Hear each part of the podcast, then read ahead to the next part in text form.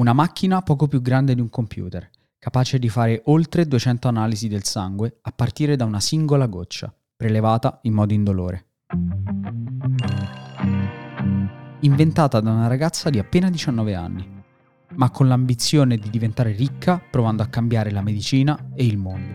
Costi quel che costi, perfino la salute delle persone.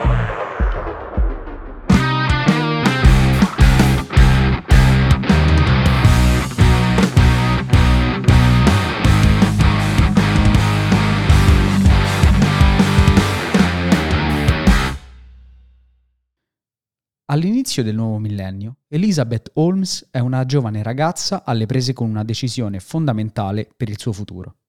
Cosa fare all'università? Almeno su quale università frequentare non ha dubbi. Andrà a Stanford, l'ateneo più prestigioso ed esclusivo della costa ovest degli Stati Uniti.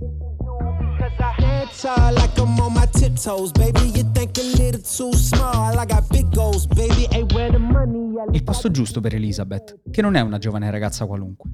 Intanto perché fin da piccola ha sempre detto di voler diventare miliardaria. E poi perché proviene da una famiglia ricca, potente e illustre di Washington. Per quanto riguarda la facoltà, la prima scelta di Elizabeth sarebbe medicina, nel tentativo di ripercorrere le orme di un suo famoso avo. Ma c'è un problema. Elizabeth soffre di belonefobia, cioè ha una tremenda paura degli aghi. Per questo è costretta a virare su ingegneria chimica. A Stanford la ragazza si dà da fare per raggiungere il prima possibile il suo obiettivo di vita e per farlo ha in mente un progetto grandioso, inventare un metodo rivoluzionario per fare le analisi del sangue, rendendole più semplici, veloci ed economiche that come from your arm and instead allow for all the testing to be done from a tiny drop from a finger. L'idea, dice Elizabeth, gliel'ha data proprio la sua stessa fobia. Via gli aghi e, al loro posto, una macchina in grado di eseguire oltre 200 esami a partire da una singola goccia di sangue, prelevata in modo totalmente indolore da un dito. Elizabeth ne parla ai suoi professori, ma la reazione che incontra è sempre di grande scetticismo. Impossibile che una macchina del genere possa funzionare. Ma Elizabeth non ha alcuna intenzione di mollare e nel 2003 lascia Stanford per fondare la sua startup, Theranos, combinazione delle parole therapy e diagnosis. At 19 years old, Elizabeth Holmes dropped out of Stanford. She had a little tuition money and a big idea. What Holmes is doing is running Theranos, the biotech company she founded in 2003.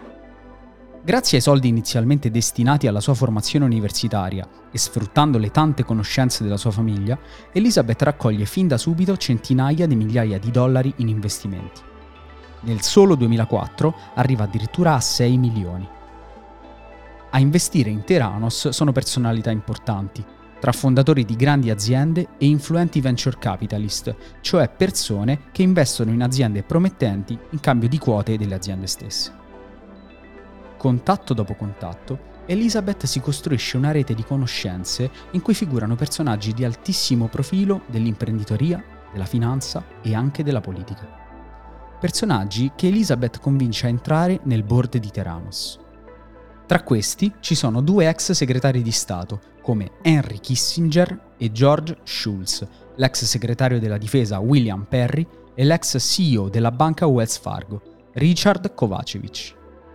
Tra le persone che investono milioni di dollari in Teranos ci sono poi il tycoon dei media Rupert Murdoch e la famiglia Walton, proprietaria della catena di store Walmart. Nomi altisonanti che spalancano a Elizabeth le porte del piano più alto del mondo degli affari, permettendole di accreditarsi come l'astro nascente della Silicon Valley, dove ovviamente ha sede Teranos. The youngest billionaire in the world. Is that heady when you hear that?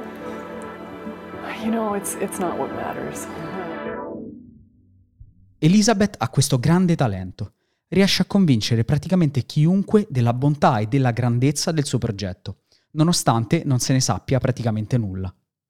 Per anni, infatti, Elizabeth impone che Tyrannos operi in stealth mode, cioè tenendo nascosto il suo prodotto, il macchinario che dovrebbe eseguire le analisi del sangue. Elizabeth ha una vera e propria ossessione per la segretezza, arrivando a far firmare rigidissimi accordi di non divulgazione a chiunque metta piede in Theranos, a livelli più o meno alti. Un metodo comune nell'ambiente delle start-up innovative e particolarmente caro a Steve Jobs, che lo aveva applicato nei primi anni di vita di Apple, ma che Elizabeth estremizza. Lo stealth mode non è comunque l'unica cosa che Elizabeth copia da Jobs, da cui è ossessionata tanto quanto lo è dalla segretezza. In una sorta di tentativo di presentarsi come sua erede, Elizabeth inizia infatti a indossare lo stesso maglione nero del fondatore di Apple, anche se poi passerà a dei semplici ma costosi look total black, nonché a infarcire i suoi discorsi della retorica a lui più cara, quella che trasuda, per esempio, dal famoso discorso che si conclude con Stay hungry, stay foolish, tenuto, combinazione, proprio all'Università di Stanford. Ma Elizabeth fa di più. Consapevole di doversi muovere in un ambiente dominato da uomini, spesso molto potenti, la fondatrice di Teranos inizia ad abbassare di proposito il timbro della sua voce, per suonare più maschile e dunque, secondo lei, più autorevole e carismatica. Se questo le sia stato davvero d'aiuto è difficile dirlo. Di certo c'è che, in un decennio, tante persone ricche e influenti, a prescindere dal sesso e dal genere, si fanno ammaliare dalle sue storie edificanti e dalle sue promesse visionarie. I believe the individual is the answer to the challenges of healthcare. Fidandosi ciecamente di lei, perché poco o nulla sanno del settore biomedico in cui Teranos opera. Elizabeth non si fa certo pregare, anzi, approfitta in ogni modo di questo vantaggio per far crescere ancora di più la sua creatura. Per esempio, millanta partnership con prestigiose case farmaceutiche e addirittura con l'esercito degli Stati Uniti, che, racconta la fondatrice, impiegherebbe il suo macchinario in scenari di guerra come Iraq e Afghanistan. Sono bugie, ma ci vorrà ancora del tempo perché vengano a galla. In ogni caso, dopo anni dalla fondazione di Teranos, Elizabeth continua a tenere Edison, così si chiama il suo prodotto, ammantato da un'aura di mistero. Lo mostra pochissimo e non spiega mai come funziona, limitandosi a ripetere nel modo più vago possibile che cambierà la medicina. Una strategia necessaria, perché quel piccolo macchinario, dal design ispirato all'estetica Apple, non funziona. Non ha mai funzionato e non potrebbe mai funzionare dal momento che in estrema sintesi è impossibile ottenere risultati affidabili analizzando un campione minuscolo come una goccia di sangue.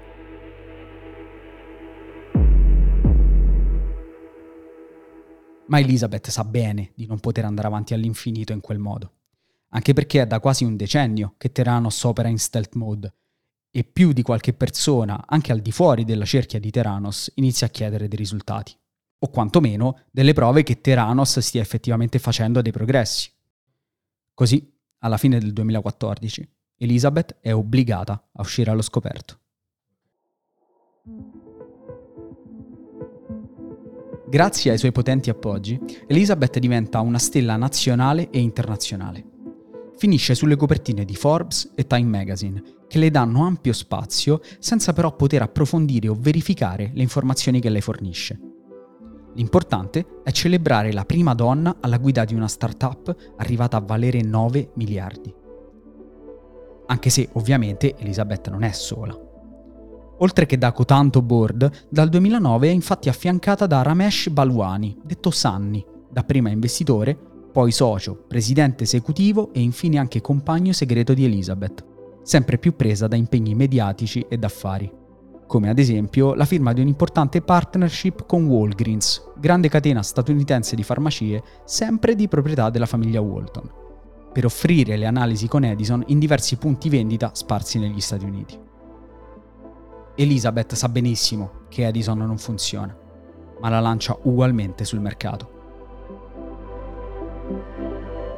Una mossa perfettamente in linea con un adagio tipico del mondo dell'innovazione Fake it until you make it, cioè fingi finché non ce la fai. Fai dei test e intanto fatti dire dal mercato come migliorare il tuo prodotto. Peccato che Elizabeth scherzi con la salute delle persone. Chi si sottopone all'analisi con Edison riceve risultati totalmente sballati, in alcuni casi perfino pericolosi, Per esempio, a una donna già guarita dal cancro viene erroneamente diagnosticato il possibile ritorno della malattia. A un'altra, invece, viene diagnosticata una sieropositività inesistente.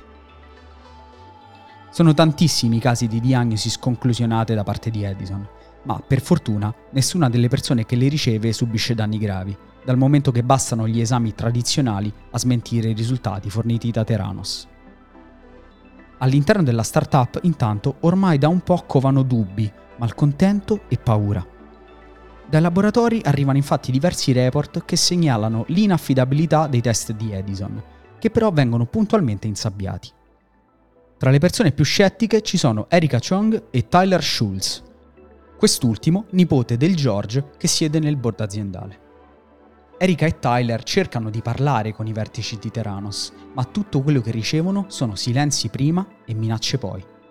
Dopo mesi di pressione, decidono infine di denunciare pubblicamente.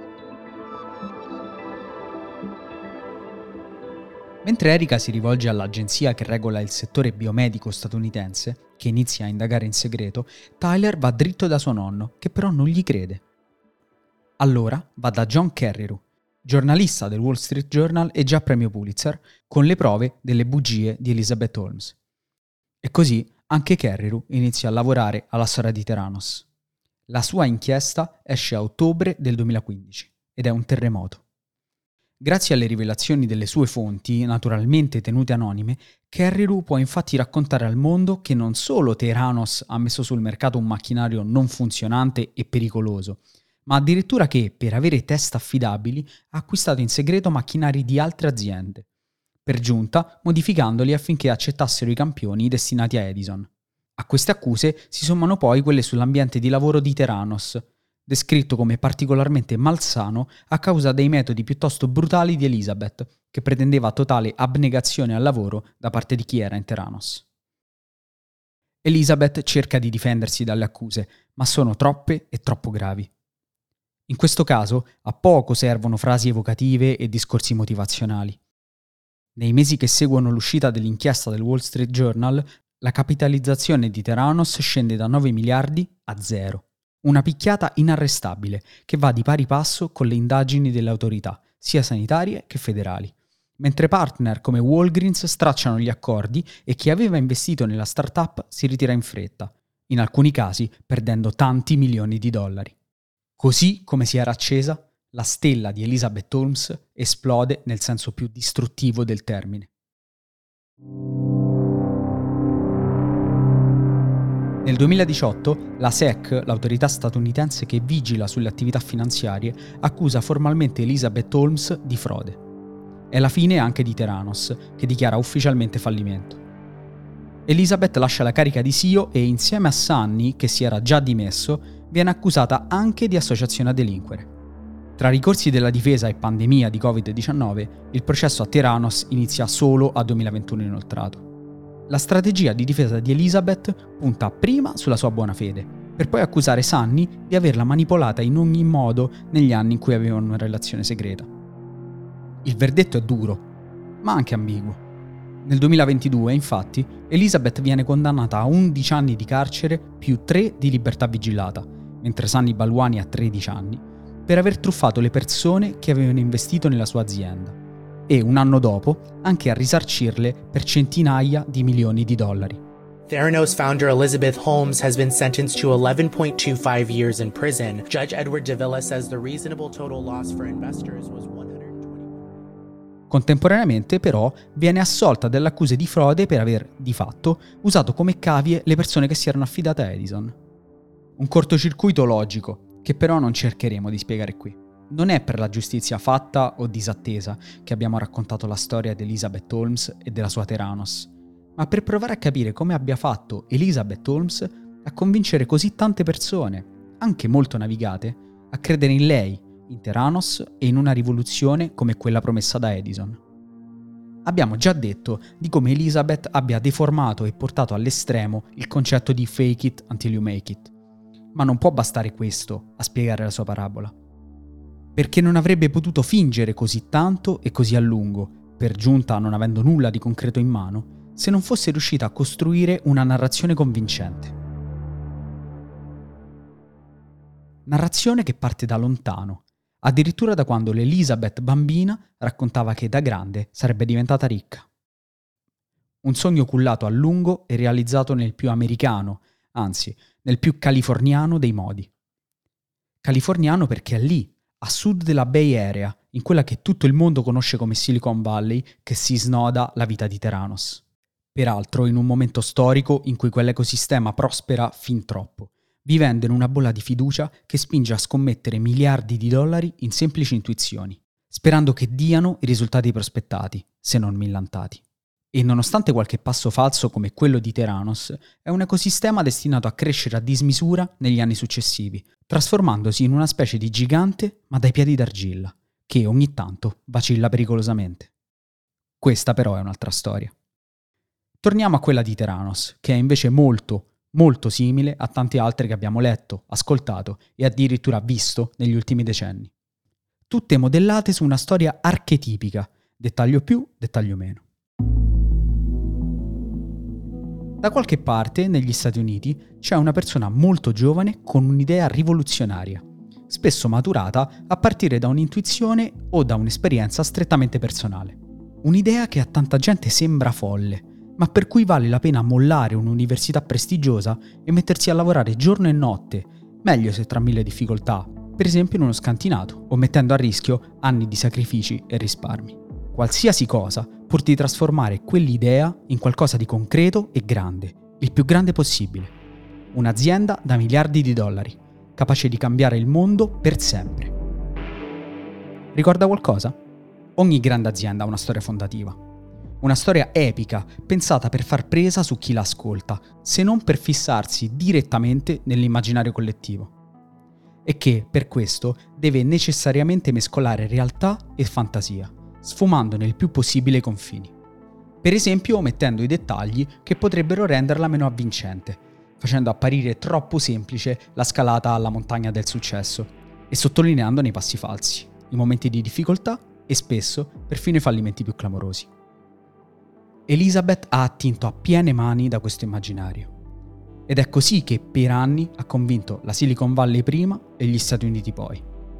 Come tante altre figure come lei e prima di lei, anche lei ha mescolato verità e fantasia, ma si è spinta troppo oltre. Un po' come quei film scadenti che seguiamo solo per vedere come vanno a finire, per poi scoprire che non hanno niente di interessante da raccontare, rimanendoci anche male, quantomeno per aver perso un paio d'ore della nostra vita. Elizabeth ha fatto ricorso a qualsiasi trucco pur di portare avanti la sua storia, nonostante sapesse di non avere un buon finale, se non un finale qualsiasi tra le mani. E quando di vero non è rimasto più nulla, la narrazione di Teranos ha dovuto fare i conti con la realtà, l'unico banco di prova per un'azienda. A maggior ragione se ha la missione, sbandierata, di cambiare il mondo. Cambiare il mondo. Una storia può farlo, anche una storia falsa. Per migliorarlo, però, ne serve una vera. A maggio del 2023 Elizabeth Holmes ha concesso un'intervista al New York Times, sostenendo di essere cambiata molto negli ultimi anni, nei quali ha conosciuto un nuovo compagno ed è diventata madre, ma di sentire ancora forte la vocazione di cambiare la medicina e il mondo. L'intervista è stata molto criticata perché vista come un tentativo di evitare il carcere. Invano. Alla fine dello stesso mese, infatti, la fondatrice di Teranos, come Sunny prima di lei, ha varcato la soglia di un carcere di minima sicurezza in Texas. Chissà se tra qualche anno ci ricorderemo ancora di lei. Di certo non la dimenticheranno nella Silicon Valley, dove ancora oggi, quando una persona si presenta con un progetto imprenditoriale particolarmente visionario, non ci si chiede se sia la prossima Steve Jobs, ma se non sia la prossima Elizabeth Holmes. And now, as you graduate to begin anew, I wish that for you. Stay hungry, stay foolish.